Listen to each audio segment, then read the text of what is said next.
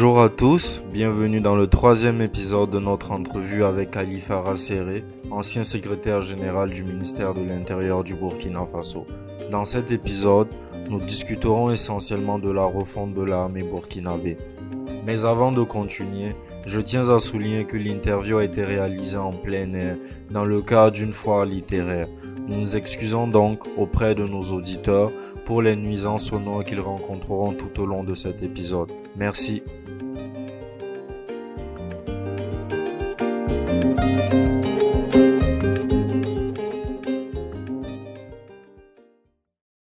Monsieur Serré, parlons maintenant de la lutte contre le terrorisme. On a déjà établi ces, gens- ces gens sont là, on n'y peut rien. Maintenant, comment on lutte contre eux? Ben, il faut aller explorer au fond de, de la nation. Est-ce que la, la, la, la lutte contre ce phénomène-là est uniquement militaire? Non, pas du tout. C'est- C'est 50% militaire et 50% autre. Et justement, j'allais en venir sur le plan militaire, à mon sens. Il faut réformer la- l'armée burkinabé. Dans quel sens? Une refondation. À quoi ressemblerait une armée refondée? C'est-à-dire qu'on reprend depuis les, les fouilles, les profondeurs, l'infrastructure pour monter. Voilà. Ça commencerait déjà, j'imagine, hein, par des états généraux, par exemple, de la nation. Il ne faut surtout pas que les questions militaires se traitent entre militaires. Donc il faut une interpellation du peuple et de la nation. Pour moi, je vois un peu la refondation de l'armée par une sorte d'assise générale avec toutes les composantes du pays. Et ces, ces assises-là, Oui. cette refondation, pour moi, doit interroger l'historicité de cette armée. Cette armée vient d'où? Afin de traverser, tra- tracer sa nouvelle trajectoire, elle vient d'où? Comment a-t-elle été composée depuis la période coloniale? Comment a-t-elle constituée On connaît ses origines. On a l'acte fondateur de 1962. Mais est-ce que ce, ce- Avec les Laminana, les Babassi. tout à fait, est-ce que ce socle aujourd'hui suffit à maintenir l'armée? Manifestement, ce socle ne suffit plus justement. Il faut que l'armée évolue. Exactement. Puisqu'elle s'est dénaturée, s'est déstructurée au fil du temps. Une armée qui d'abord se subdivise en groupements non coordonnés, ce n'est plus une armée. On a eu ce- cet état. Et cette armée ne peut jamais faire Non la coordonné, ça veut dire une, quoi une- quand vous avez une structuration non coordonnée, ça veut dire que les agencements de, de- des pièces là ne, ne forment pas un, un organe unique. Et nous avons eu ce problème-là ici, malheureusement. Le Centre national d'entraînement commando, qui était un corps d'élite qui a été créé par euh, les anciens, hein, par le, le régime de Lamizana, dans un esprit totalement prospectiviste à l'époque. hein. Parce que quand vous regardez en 71 le dossier introduit en Conseil des ministres pour créer cette unité-là, c'était vraiment pour faire face à des menaces. Et savez-vous d'où venait cette menace? Du Mali? Non. De- regardez bien là où le Sénèque a été implanté. À Pau, du Ghana. Voilà. Pourquoi le Ghana? Parce qu'on avait eu des problèmes avec le Ghana. Des problèmes deux fois. frontaliers? Problèmes frontaliers. À Dakola, etc. Vous savez, vous êtes au courant du, du conflit de l'école? Non. Les Ghanais ont implanté une école. Moïse Yamogo est allé faire raser le bulldozer, etc. en 64. Ah. Donc, ça dit que les anciens avaient à l'esprit que le mal, la menace ne viendrait Ghana. vien- viendrait que du sud, c'est-à-dire de l'océan. On avait aussi le barrage d'Akoksambo, dont la mise à eau est restée comme un truc à travers la gorge du Burkina. Un affront. Oui, parce que nous n'avons pas été impliqués, nous n'avons pas été consultés, mais à l'époque, bon, il faut dire aussi que les autorités, pas laxistes, elles étaient assez convenantes, assez cool, comme, comme on dit aujourd'hui. On n'en a pas fait un problème. Sinon, les installations de Akosombo posent un problème en droit international sur le régime des billets frugaux. Ok. Donc, donc, donc, vous voyez que déjà à l'époque, si imaginez que nous ayons la même approche prospective aujourd'hui, nous aurions des unités d'élite vers Nassumbu, Dori, vers euh, Futuri, vers Logogo. Et depuis, on n'en a plus créé. Et mieux, cette unité d'élite est devenue quoi par la suite? Une armée prétorienne. donc voilà une des... Mm. Donc, à partir de ces diagnostics-là, mm. je pense qu'on peut expliquer comment euh, éviter la fracture au sein d'une armée. Puisqu'une armée qui est compartimentée doit l'être par arme pour le service de l'unité de l'armée. L'unicité de l'armée est un principe fondamental, sinon il n'y a pas d'armée. Si vous avez plusieurs morceaux d'armée, on n'avait pas ça une armée. Donc, nous, nous avons ce. Créer cette unicité dans la multiplication des spécialités et des armes, y compris les armes les plus innovantes. L'arme du renseignement et du contre-renseignement, l'arme de la, euh, la technologie militaire. Tout ça, nous devons nous projeter dans ces outils, dans ces dimensions nouvelles-là. Puis maintenant, il y a la question des hommes. Regardez notre recrutement. Regardez comment nous formons, comment nous reproduisons notre système. Le Britannique militaire du cadre.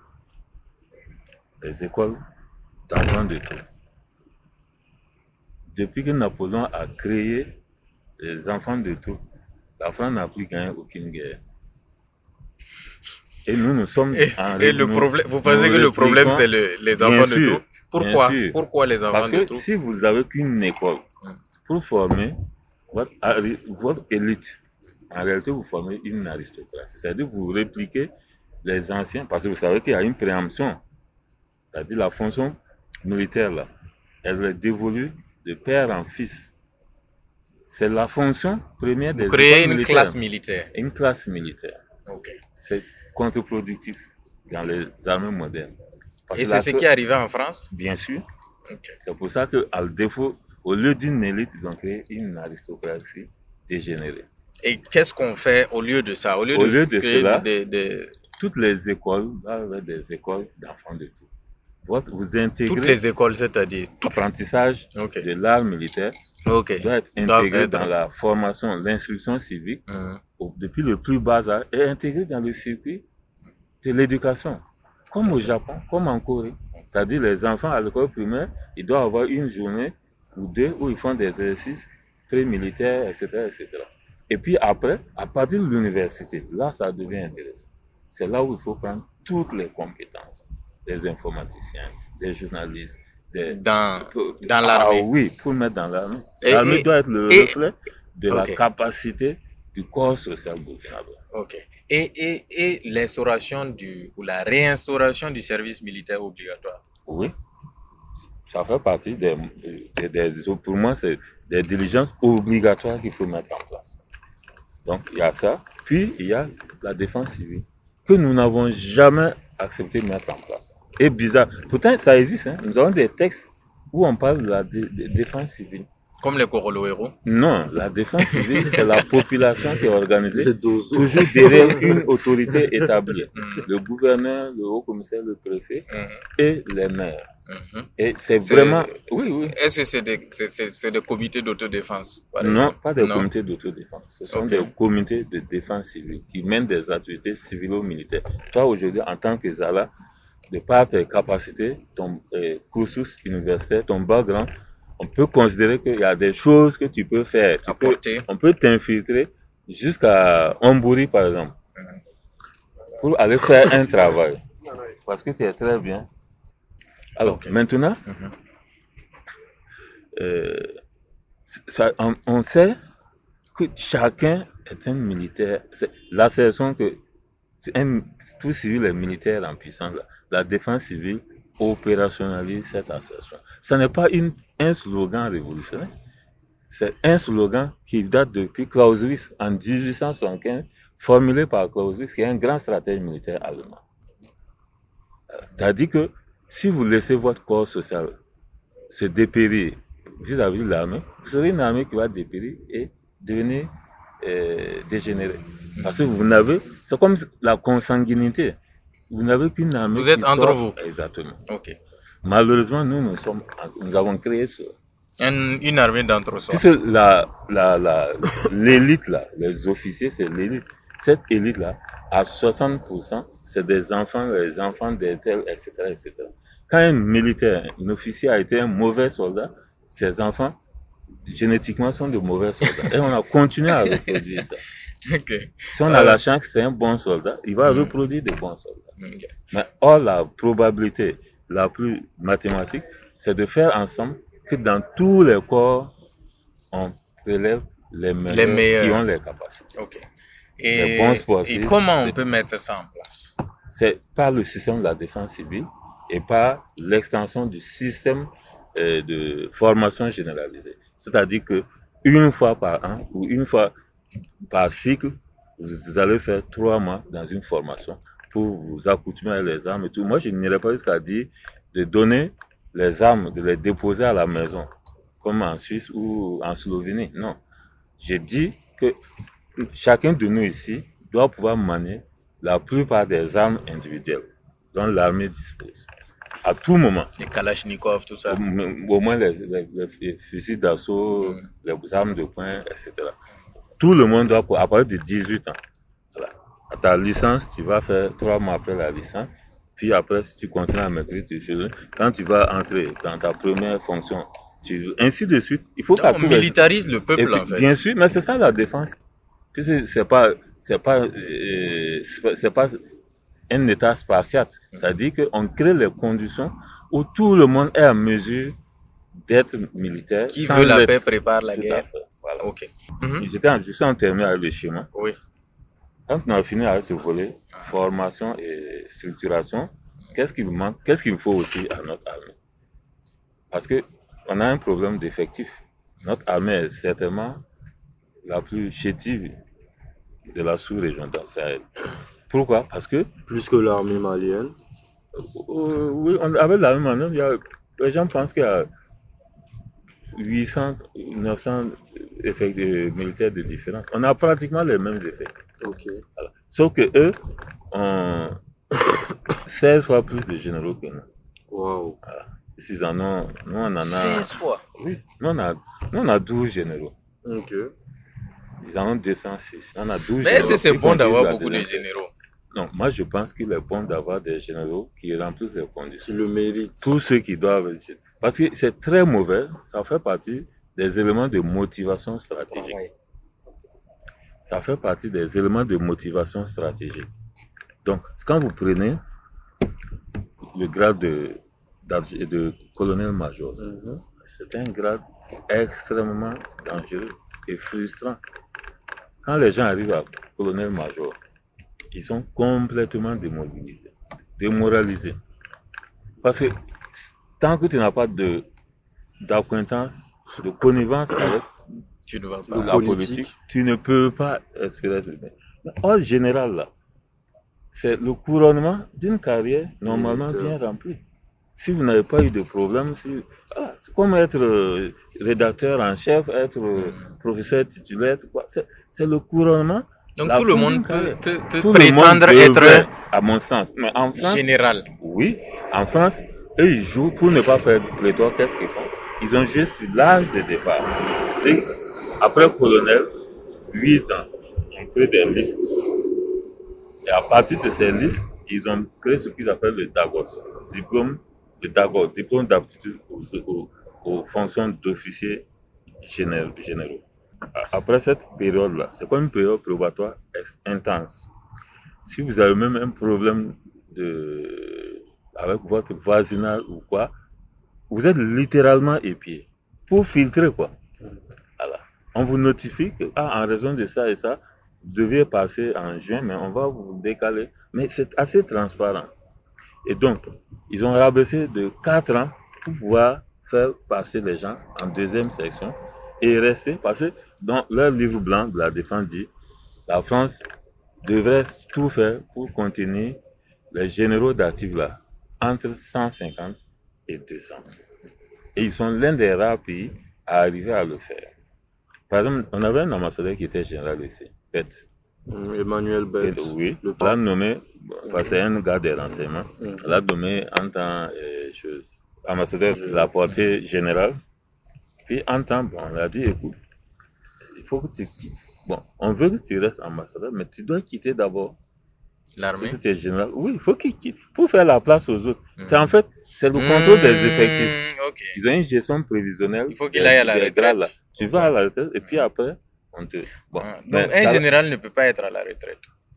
Non, il il y a, on a trois sections pour les officiers généraux. La première section, c'est le général est en activité, conformément à la loi qui précise. Chez nous, c'est jusqu'à euh, 67 ans. Voilà. Ensuite, à partir de 67 ans jusqu'à 70 ans, tu es dans la deuxième section. Après, non, 72 ans, parce que c'est 5 ans. Après 72 ans, maintenant, tu passes à la troisième section où tu es à la retraite définitive on ne peut que te réquisitionner. Alors que dans la deuxième section, dès qu'il y a un événement majeur, vous êtes automatiquement. Le Burkina a mis 4 ans. 4 ans, je vous le dis. en- Pour réquisitionner. Pour faire. faire- ah, non, pour même de- demander à sa deuxième section de venir. C'est une chose qui aurait dû être évidente. Et je vous informe que les gars de la deuxième section ne se sont pas présentés d'eux-mêmes. Et ils ne sont pas allés sur le terrain. Ils ont fait l'état-major tactique là. à Ouagadougou. Bon, Mhm. il y a vraiment des problèmes de, de- de- De- d'organisation. d'organisation, de prise de responsabilité, de défiance. Et aussi, j'avais dit, et quoi qu'on dise, c'est un délabrement mental. Parce que Mhm. ça, c'est dû au fait que personne n'a envie de. Personne n'est content de sa situation. Pour les civils, ces gars-là, c'est des gros là, qui ont plein de privilégiés, plein de privilèges et tout. Mais entre eux, chacun voit quel privilège celui-là a eu et que lui n'a pas eu. C'est-à-dire sur des petits détails. Il y a un tel qui est allé en South Afrique, l'autre est allé euh, au Congo, un tel qui est allé à Haïti. Bon, moi, je ne suis pas allé. Donc, s'il y a un problème, il manque à ce. Ainsi de suite. Il faut- ça, il faut arriver à. C'est ce que j'appelle la mentalité de maître. Il faut vraiment Éradiquer. éradiquer ça. Ouais. Tout ce qui. Donc, sur le contrôle, on n'a pas besoin d'avoir une armée pléthorique comme le Tchad. On a besoin d'une armée qui est organisée, Et disciplinée Mhm. et qui a derrière une défense civile efficace. Mhm. Parce que quand vous avez une ça veut dire que tous les habitants au-delà de 18 ans sont des militaires potentiels et peuvent faire même mieux en termes d'infiltration, par exemple, mieux que le militaire en activité. On a les hommes qu'on a. On a l'armée qu'on a. Faut- Qu'est-ce qu'on fait actuel- actuellement Oui, la mutation est, est moyen long terme. Ouais, mais il faut arriver faut à l'amorcer. Il faut, il faut l'amener à, à Dans le cas de figure Voilà. où c'est pas amorcé, Mhm. on a l'armée qui est fracturée. C'est là où on moi, fait, il on va- fait il- comment C'est là où je pense à- au facteur déclencheur, à l'éclair, c'est-à-dire l'éclair salvateur. Pour moi, c'est un geyser qu'il faut un homme providentiel qui surgit pour raccourcir les délais. Sinon, le délai de process nous prendrait 10 ans. Nous n'avons pas le temps, on a le temps de disparaître dans ce laps de temps. Donc, il faut qu'un homme, il peut, ça peut être toi, ça peut être lui, ça peut être un général euh, croulant qui est malade de euh, choses, de rhumatisme, qui est là. Ça peut être un jeune officier. Ça peut être même quelqu'un aujourd'hui qui est dans la hiérarchie. Il faut arriver à ça. Moi, j'ai vu que les malins étaient en train de trouver quelqu'un. Puis j'ai vu tout ce qu'ils ont commencé à mettre en, ça tourner en eau de boudin. Bon, je vois que là, c'est pas tout. Façon technique, moi, je ne vois que euh, l'émergence d'un processus euh, non démocratique Mhm. pour structurer. Et vous ne croyez pas aux élections? Voilà, la démocratie. la- la- non, non. Ça dit qu'on ne peut pas avoir des élections dans ces conditions-là. Mhm. Des élections euh, où une plutocratie domine le jeu politique et de toute façon, euh, on n'a pas de structure, un chemin qui permette que Zala puisse être appelé par un parti politique en raison de, de ton potentiel, Mhm. de ce que tu représentes. Il y a une charge en toi qui permet que tu aides le parti à faire- réaliser quelque chose si on arrive au compte. Non, on ne voudrait de Zala que comme un garçon de course, un larbin, quelqu'un qu'on peut utiliser, Mobiliser un les jeunes. aiguillé pour rédiger des, des déclarations, etc. Puis on va t'intégrer au fur et à mesure. Ça ne permet pas d'avoir une offre démocratique au Burkina avant 10 ans, je dis bien. Dans un schéma une évolution normale. Mais Il faut l'accélérer. ok. Mais restons dans le réel. Actuellement, il n'y a pas d'homme providentiel. Mhm. Ou il n'a pas encore fait On son pas, apparition. voilà. voilà. Euh, on se bat comme on peut. Qu'est-ce qu'on peut mettre en place? On euh, n'a pas encore parlé des, des volontaires, mais est-ce que ça, ça ressemble un peu à l'armée civile? Non, volontaires. C'est ce qu'on appelle les initiatives locales donc, de sécurité. C'est très mal. euh, La mise en place La est... mise en place est assez boiteuse. Vraiment même boiteuse. Et surtout, personne ne peut gérer un dispositif de VDP. Mhm. Ah, c'est même, je vous assure que c'est même pour la question de VDP spécifiquement, c'est même mieux que nous soyons en guerre comme ça que de recouvrir la paix avec les VDP dans ces conditions. Parce que pour la première fois, nous allons être obligés de faire face à un processus De démobilisation, de de- de de- réinsertion. un DDR. Et je vous assure qu'un processus DDR, il n'y a rien de plus pénible que ça dans un État surtout qui n'a pas tout, les, tout son potentiel. Et donc, ok. Parce que vous ne pouvez pas demander à un groupe d'avoir 200 000. Ils sont 10 ou 15, ils ont 200 000 Pour se partager. Pour se Mhm. partager. Et ces 200 000 là, ils ne le touchent pas. Ça dit qu'en plus, voilà. Mais ils, ils disent rien. Mhm. Ils attendent. Ils réclament par contre des armes. Parce qu'ils savent qu'avec les armes, un jour, ils peuvent Ils avoir auront- ce qu'ils veulent. Voilà. Et nous aboutissons. On à- sera obligé de les écouter. Ok. Euh, on a les VDP. Non, le- On a- le Colgoego. On a le Coloroego. Les On a les Dosso. Dosso. On a Barkhane. euh, Barkhane. Avec tout ce beau Ouais, monde-là, On a les Tchadiens est-ce que, est-ce que vous pouvez dire qu'on a, euh, on a l'impression que les attaques diminuent et qu'on est en train de, Notre de- armée monte en puissance. voilà, Bon, en fait, il faut, je pense que on, fait, on est en train de faire une erreur qui risque même d'être mortelle. Je voulais vous dire quoi, en quoi ça consiste. Comme le Niger et le Mali, nous sommes en train de nous engouffrer dans ce qu'on appelle les dialogues communautaires, c'est-à-dire les négociations communautaires pour la paix. Là, au Burkina, la porte d'entrée de ces négociations-là, on a pris les chefs de canton Peul pour- et les chefs un peu de canton, les pour chefs pour sensibilisent. qu'ils- voilà. Ok. Et, je- Est-ce que c'est donc efficace? l'État, c'est pas efficace pour une raison. Une première raison, je vous donnerai la seconde. La première raison, c'est qu'elle était trop circonstancielle. À l'approche des élections, les autorités publiques ont paniqué, perdu leur sang-froid. On a dit il faut qu'on trouve une solution express. Et c'est des gros paquets de pognon qu'on a assemblés pour les remettre à ces fameux chefs. Nous ne sommes pas les premiers à le faire. Ibeka l'a fait pour introduire son deuxième mandat, pour sa réélection. Résultat, c'est quoi? C'est que quand vous avez, quand le chef vient vers vous, encore qu'il n'y a pas de chef au sens Mouaga du terme, dans toutes ces zones-là, il n'y en a pas. Mhm. Mais bon, les gens conviennent, oui, bon, c'est un intermédiaire entre l'administration et puis les populations, pas plus que ça. Mhm. On n'a pas de chef spirituel En tant que tel. donc, quand il vient avec ses, son, ses sous, il vous dit, les, on a, ils identifient un certain nombre de jeunes qui savent très bien Qui font avoir partie. rejoint. Mhm. Puis ils font partie de la communauté. On appelle leurs parents, on fait des efforts pour les faire venir. Et on distribue l'argent dans les familles. Avant le 22 novembre, ça, ça marchait à plein. Il y a des endroits où on- toute la journée, les gens se distribuaient les billets de banque comme ça. Wow. On disait, oui, l'argent d'Europe. En peu, c'était comme ça. Alors, et les gens ont pris. Je, ça, j'ai dit, c'est l'erreur de ne baser la stratégie que sur la circonstance. Ok. Ça ne devrait pas une histoire circonstancielle. Et je vous dis, sa limite, c'est quoi? Quand vous, quelqu'un vient vers vous et lui donne 500 000, bon, ah, ce sont les autorités à Ouaga qui ont dit, bon, mais en tout cas, tu tu donnes à tes enfants, et puis, bon, vraiment, il faut leur dire quoi de...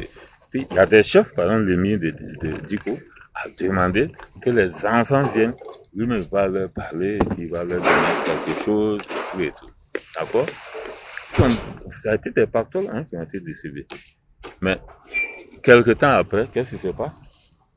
Des rumeurs fusent ici et là. là où on a donné 1 million, il paraît que normalement, c'était 10 millions. Puisqu'il n'y a pas de traçabilité, il y a l'ANR qui a donné des sous à des leaders communautaires.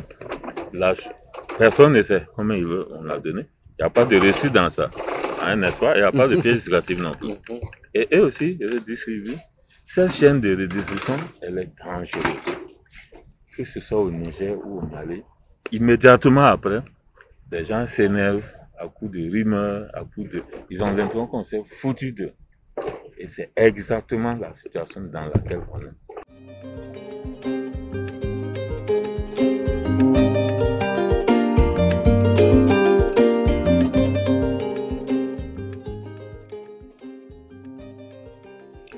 Nous sommes au terme de la troisième et avant-dernière partie de notre entretien avec Ali Farah Serré.